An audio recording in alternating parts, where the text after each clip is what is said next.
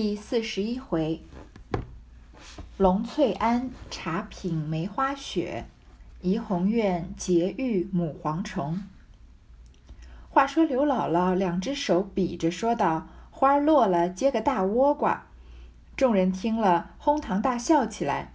于是吃过门杯，因又逗趣笑道：“实告诉说吧，我的手脚子粗笨，又喝了酒，仔细失手打了这瓷杯。”有木头的杯，取个取个子来，我便失了手，掉了地下也无碍。众人听了，又笑起来。凤姐儿听如此说，便忙笑道：“果真有木头的，我就取了来。可有一句话先说下，这木头的可比不得瓷的，它都是一套，定要吃吃遍一套方使的。”刘姥姥喝多了呀。呃，刘姥姥在喝酒啊，她就说：“我本来手脚就粗笨，又喝了酒啊，怕把这个装酒的瓷杯给打破，就问啊，能不能取个木头的杯子来？这样掉在地下呢，木头杯子也不会碎，这样啊就不会造成损失。”凤姐儿就说：“如果你真要木头的话呢，我可以取过来，但是呢，这个木头的跟瓷的不一样啊，木头是一套，你要喝啊，一定要把一套都喝完。看来凤姐心目中有数，嗯，她。”想取的这个木头杯子啊，有特有它特定的样式，我们后面就知道了呀。刘姥姥听了，心下颠多道：“我方才不过是趣话取笑，谁知他果真竟有。我时常在村庄乡绅大家也赴过席，金杯银杯倒都也见过，从来没见有木头杯之说。哦，是了，想必是小孩子们使的木碗儿。”不过诓我多喝两碗，别管他，横竖这酒蜜水似的，多喝点子也无妨。想必便说取来再商量。刘姥姥心里面就在掂量啊，她想说，她刚刚是开玩笑的，觉得呃说我会打破杯子，给我个木头的，没想到真的有杯子，木头杯子。刘姥姥在村庄上啊，村庄上也有富贵人家的。他也见过好东西的，但是真的没有见过木头杯。想说啊，应该是小孩子用的木碗了，因为小孩子吃东西容易把碗打翻打碎嘛，所以用木碗，这样就不容易碎。说不过就是让我多喝两碗，这个酒啊跟蜜水似的，贾府的酒啊好像甜甜糖水一样，对刘姥姥来对刘姥姥来说一点都不烈，觉得多喝一点也无妨。可能乡下人喝的酒呢，都是那种嗯酒精浓度比较高的酒。说起来啊，嗯，我应该是我，反正我还蛮小的时候，我爸爸有一次跟我爷爷回我们的老家，我们的老家在安徽那里，嗯，我是没有没有回去过，嗯，可能小时候去过。总之呢，回去老家呢，老家人就非常热情的款待我们，我我我爸爸和我爷爷，然后啊就把家里面自己酿的酒啊拿来给我爸和我爷爷喝，还带了一瓶回来。平常我们知道我们喝的那种白酒啊，二锅头五十几度。我那个我们老家自己酿的那个酒啊，好像有七十几度，是要用要用来勾兑着才能喝的，好相当于是酒引子，这个酒精浓度已经太高了，感觉有点危险。然后呢，我爸说啊，他在他们单位跟他的一个同事，嗯，有一天就他就带了那个酒，说你看我从我老家带来的好酒，我们来喝喝看。然后两个人啊就坐着一起喝，喝完之后呢就回家了，好像也没什么事儿。第二天啊，他的那个同事。手上就打着石膏就来上班了，我然后我爸就说，他说你怎么了呀？那个同事说啊，平常也不觉得，就是好像也没有觉得有喝醉，但是平常他们家那个地方，呃，回家的路上要修路，好像要从一个很矮的一个桥墩一样的地方跳下去，就是好可能半米高，每天都要翻过来翻过去的，就是走习惯了。说不知道为什么啊，昨天喝完酒一翻下去就把手摔骨折了，看来这个嗯酒还是很厉害。看到这里啊，刘老看到刘姥姥觉得贾府的酒像蜜水一样，可能就是好像像我们老家那样的酒，喝惯了，嗯，乡下这种自己酿的酒精纯度很高的酒啊，来喝贾府这种果酒啊，或者呃美酒啊之类的，喝起来可能就像甜水一样，一点酒精度数都感觉不到，所以觉得多喝一点也无妨了。凤姐乃命风儿到前面里间屋书架子上有十个竹根套杯取来，风儿听了。答应刚才要去，鸳鸯笑道：“我知道你这十个杯还小，况且你才说是木头的，这会子又拿了竹根子的来，倒不好看。不如把我们那里的黄杨黄杨根整抠的十大套杯拿来，灌他十下子。凤姐儿笑道：“更好了。”鸳鸯果命人取来。凤姐本来要去书架上拿这个竹根套杯的，这个套杯啊有也有也有十个，其实喝十杯啊也够多的了。但是鸳鸯更狠啊，其实鸳鸯在前面耍刘姥姥的时候，她就比较心狠手辣一点，对吧？嗯，心狠手辣当然是加双引号的了。她说这十个杯子还要小啊，但是而且你刚刚说木头的，你现在又拿竹的，虽然竹跟木看起来差不多，但是也不一样啊。不如把黄杨根整抠的十个大套杯拿过来。原来还有他们有真正的木头杯子，但是那个杯子啊并不是用来喝酒的。然后凤姐说更好，就取过来。刘姥姥一看，又惊又喜，惊的是一连十个，挨次大小分下来，那大的足四个小盆子，第十个极小的还有手里的杯子两个大。喜的是雕镂奇绝，一色山水树木人物，并有草字以及图印。因忙说道。拿了那小的来就是了，怎么这样多？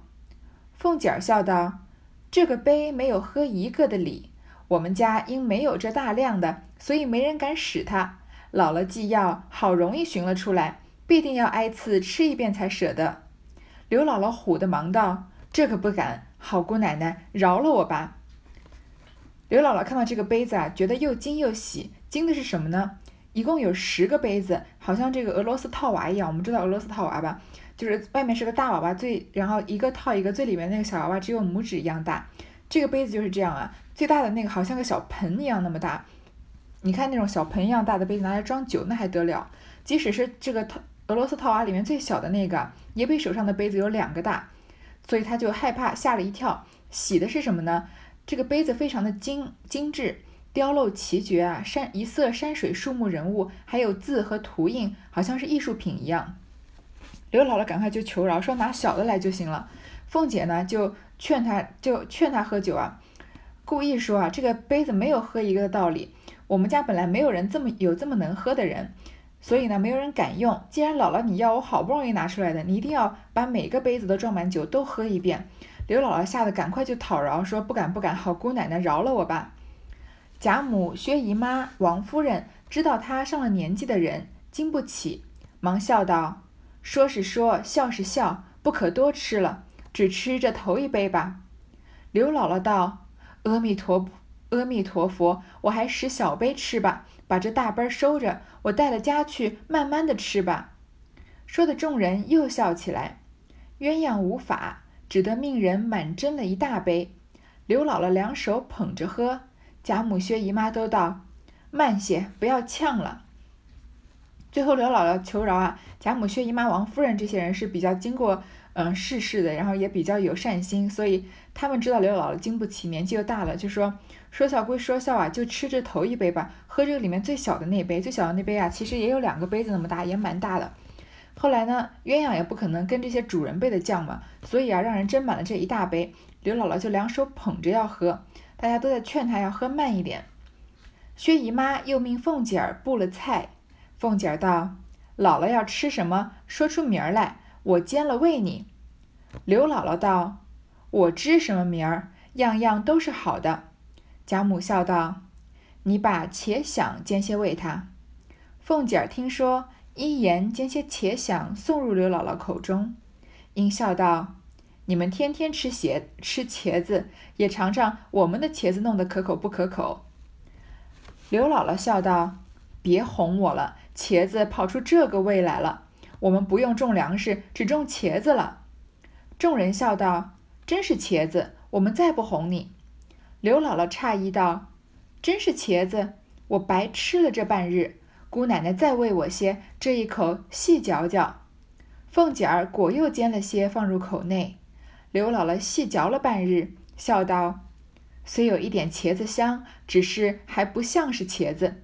告诉我是个什么法子弄的，我也弄着吃去。”凤姐儿笑道：“这也不难，你把裁下来的茄子把皮切了，只要净肉，切成碎丁子，用鸡油炸了，再用鸡脯子肉并香菌、新笋、蘑菇、五香腐干、各色干果子。”锯切成丁子，用鸡汤煨干，将香油一收，外加糟油一拌，盛在瓷罐子里封严，要吃时拿出来，用炒的鸡瓜一拌就是。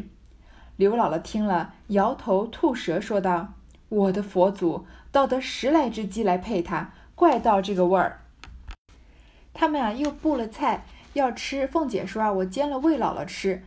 姥姥就说什么都好吃。凤姐呃贾母就叫她把凤姐把茄想煎一些喂她。然后呢刘凤姐就说啊，你们天天吃茄子，也尝尝我们茄子弄得好不好吃。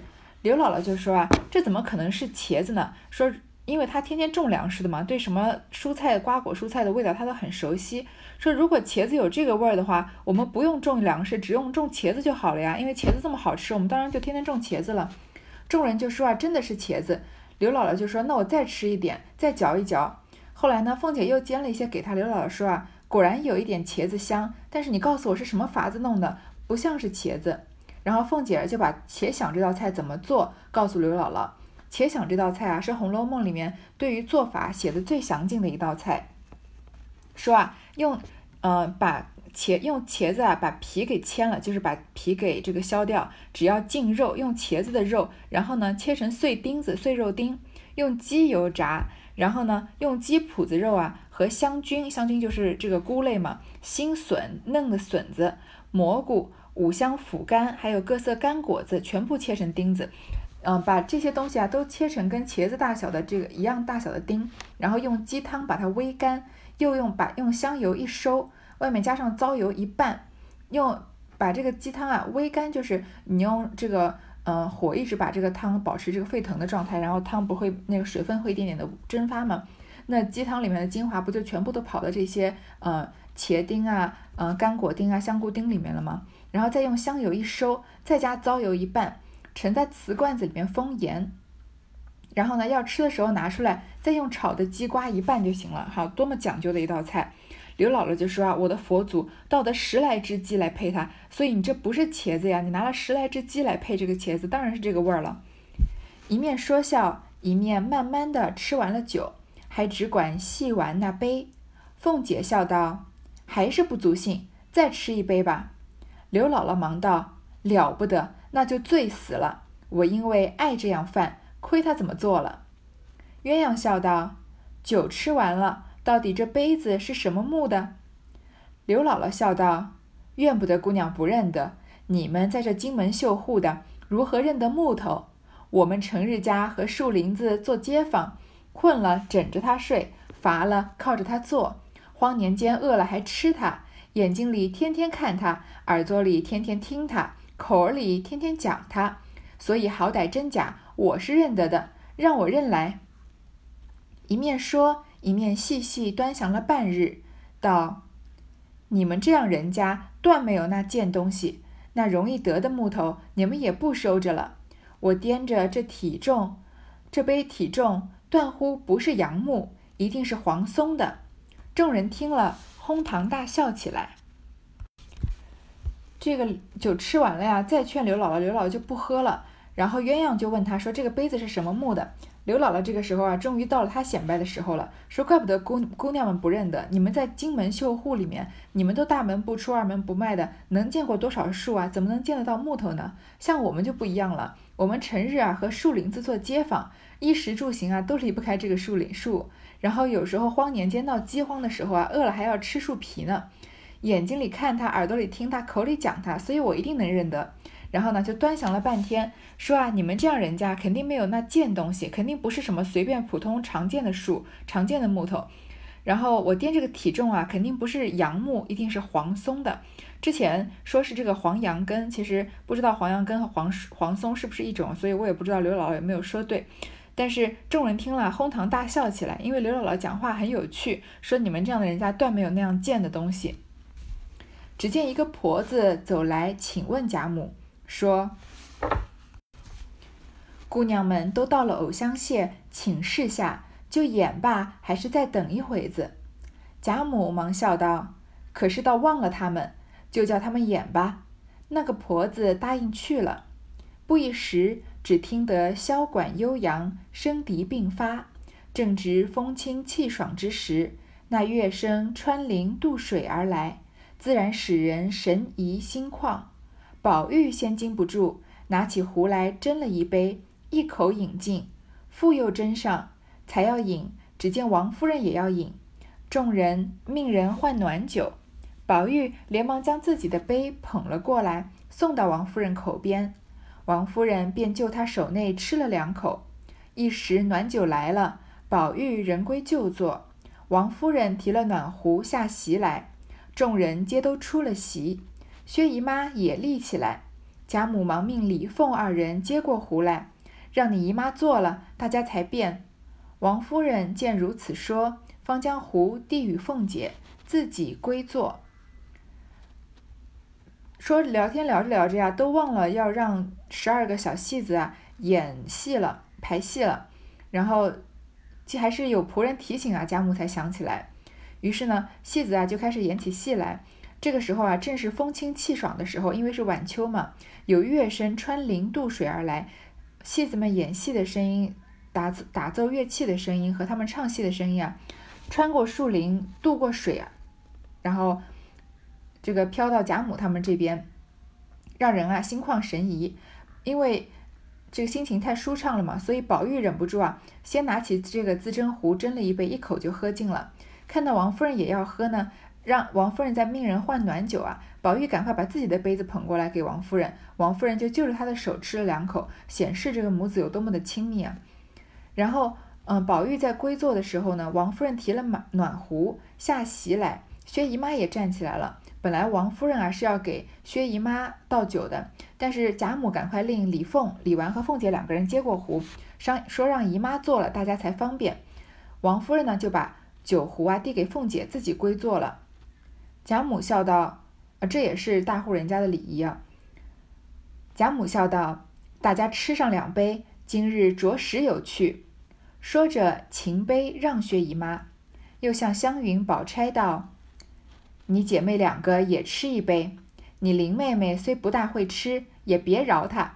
说着自己干了。湘云、宝钗、黛玉也都干了。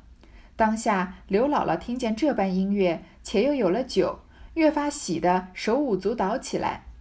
宝玉因下席过来，向黛玉笑道：“你瞧刘姥姥的样子。”黛玉笑道：“当日顺乐一奏，百兽率舞。”如今才一牛耳，众姐妹都笑了，大家都很高兴，心情都很好，因为有刘姥姥在啊。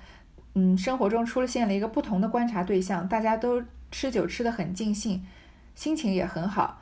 然后贾母呢，就是说啊，叫大家都吃，姐妹们也要吃，然后连平常不太吃酒的林黛玉啊，也要她干了，所以他们都喝了酒了。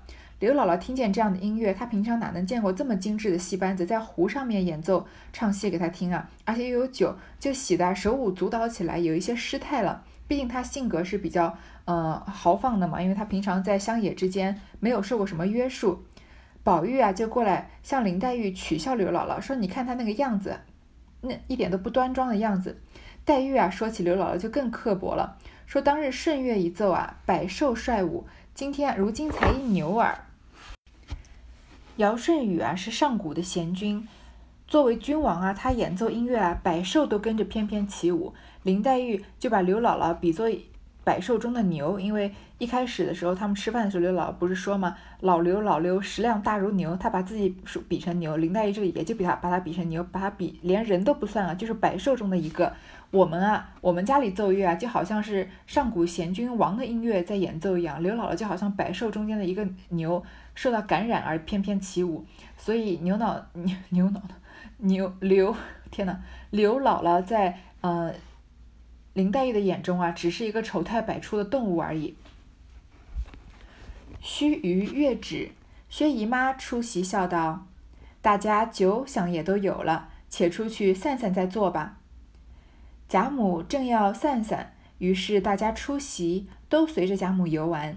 贾母因要带着刘姥姥散闷，遂携了刘姥姥至山前树下盘桓了半晌，又说与她这是什么树，这是什么石，这是什么花，这是什么鸟。